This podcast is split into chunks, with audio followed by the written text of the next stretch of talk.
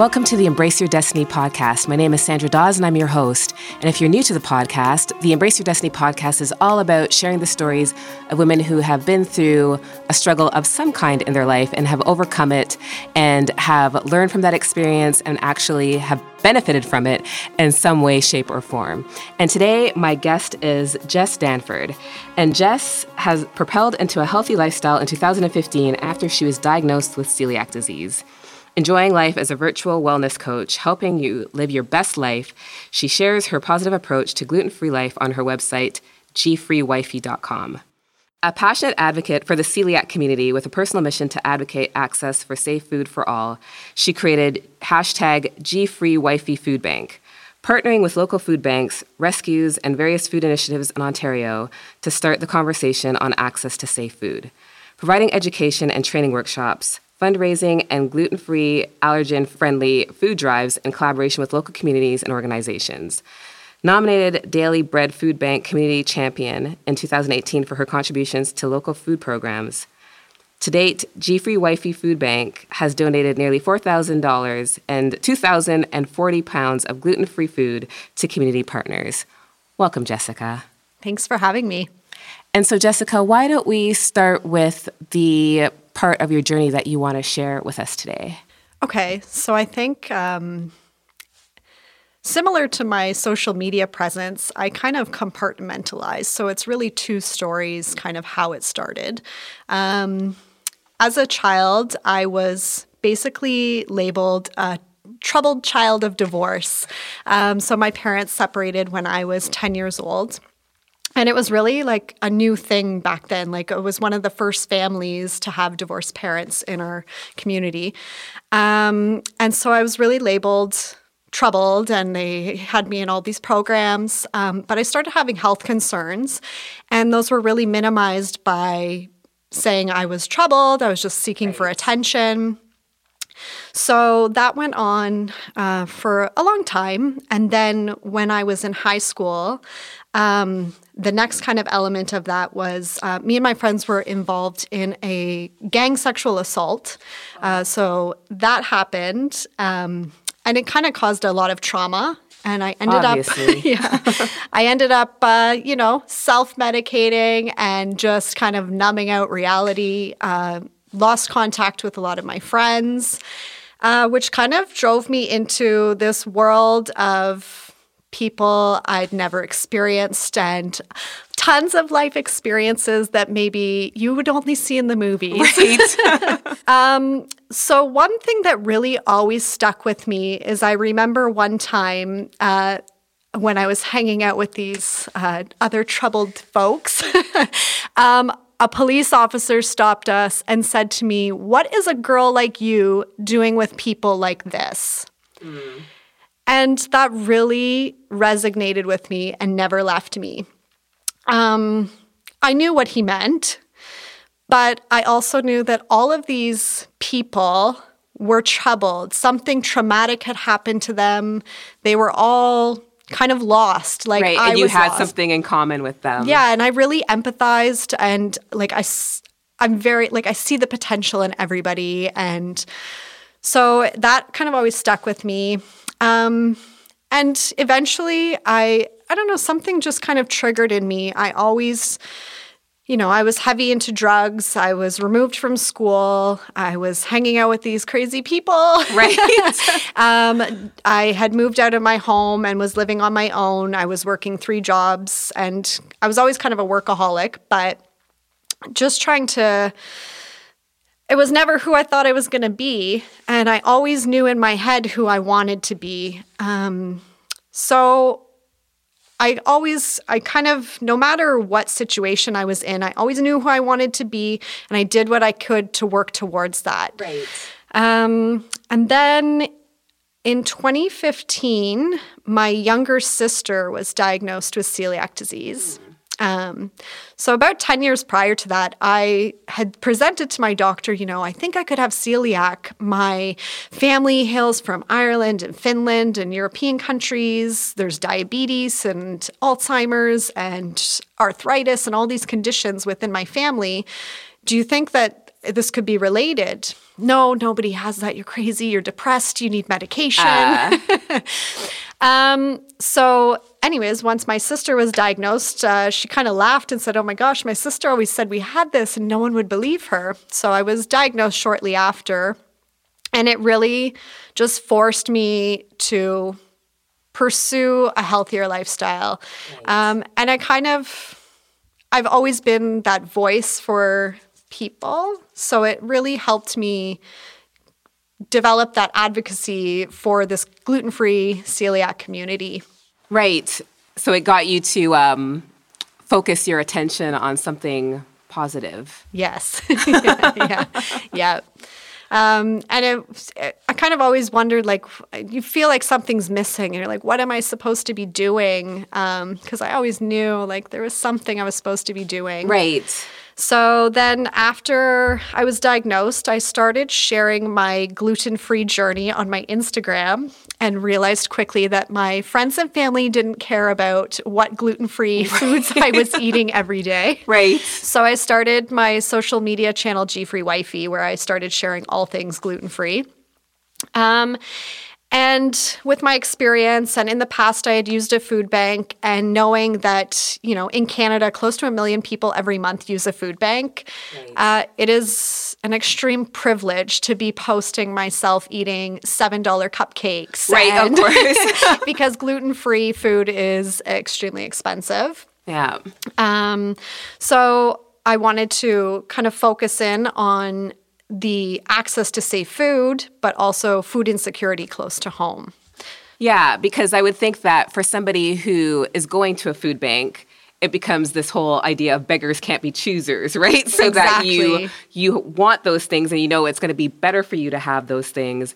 But when you're going to a food bank, you, you can't be like, well, I need this and don't you have this kind of stuff available? So it becomes a bit more of a challenge. Yeah, and and that was my experience. Like to ask for gluten-free food. A lot of people have still not heard of it, don't understand why you might need gluten-free food, so they just think you're being picky or needy or yeah, that beggars can't be choosers mentality. Yeah. And because so so many people now use that as a diet, like a lifestyle thing, more so as a an intolerance thing. Right. Do you know what I mean? So then there's that gray area too, where it's like, well, is it really that you're gluten intolerant, or is Yeah. it that you're just being And the trendy? irony of it is that if you are celiac and you go gluten free, the majority of the time you're going to gain weight because your body, what happens with celiac disease is it uh, damages the lining of your stomach. So you stop absorbing everything, including nutrients and fats. So once you go gluten free, you start to heal, you start absorbing. And uh, you start putting on weight. Right.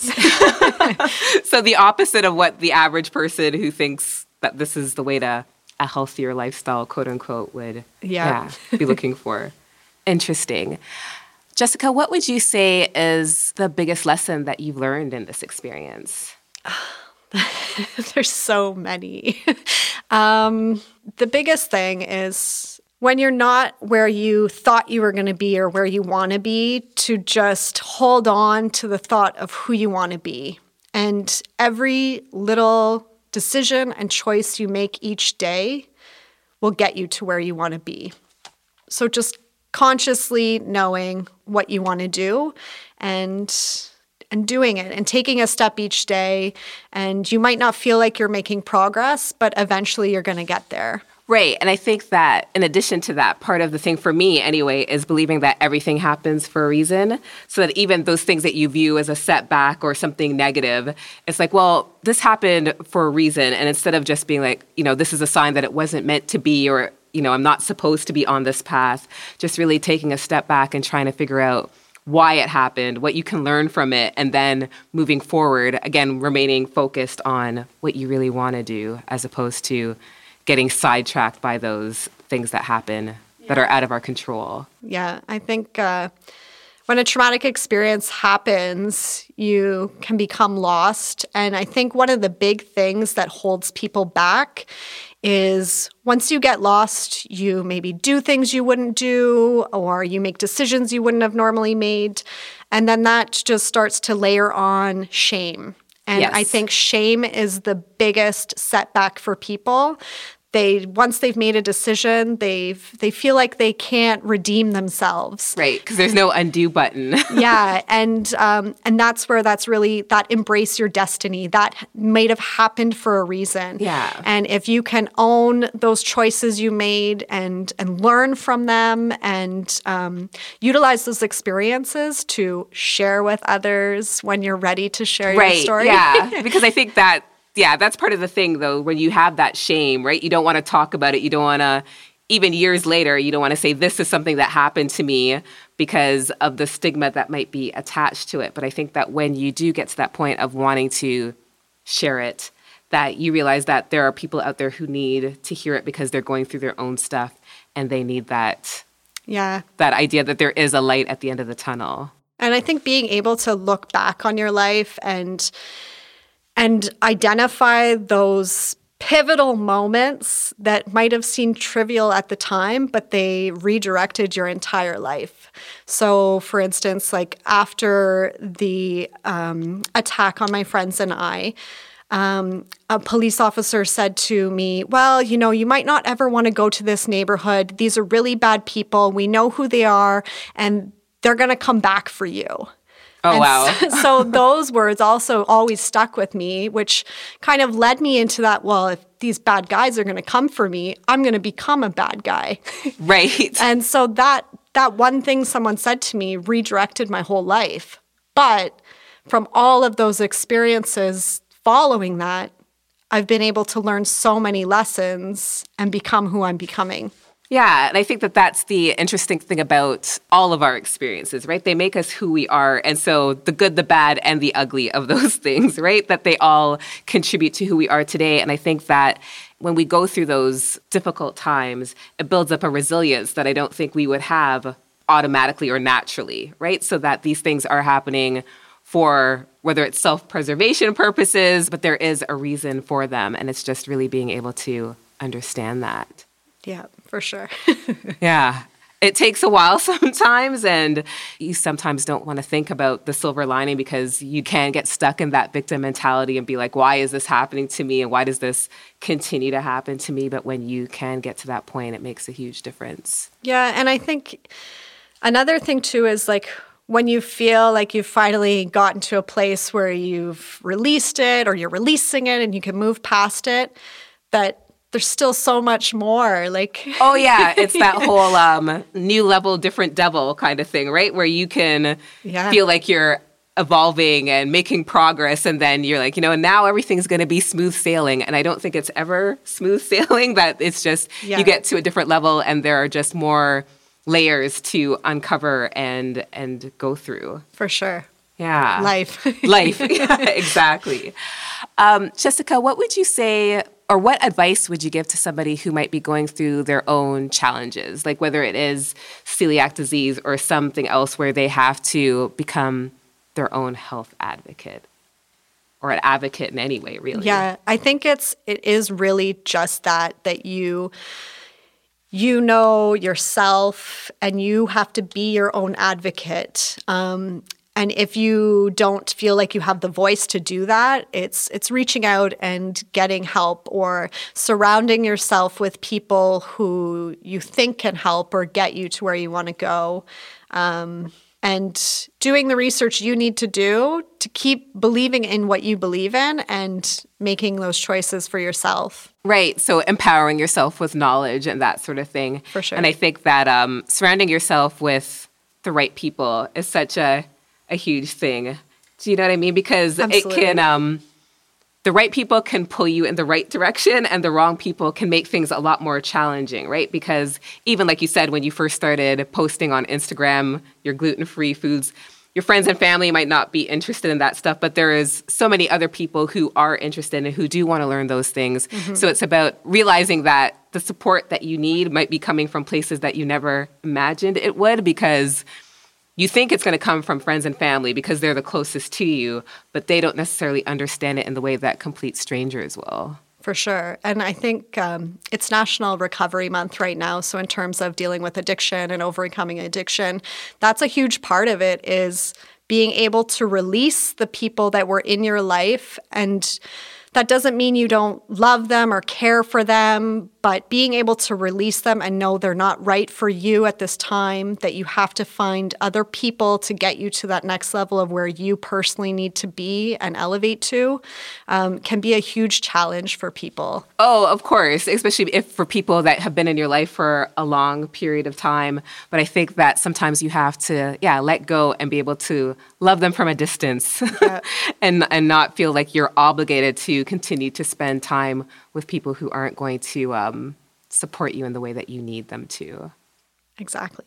Jess, any last thoughts, final thoughts, words of wisdom that you want to share?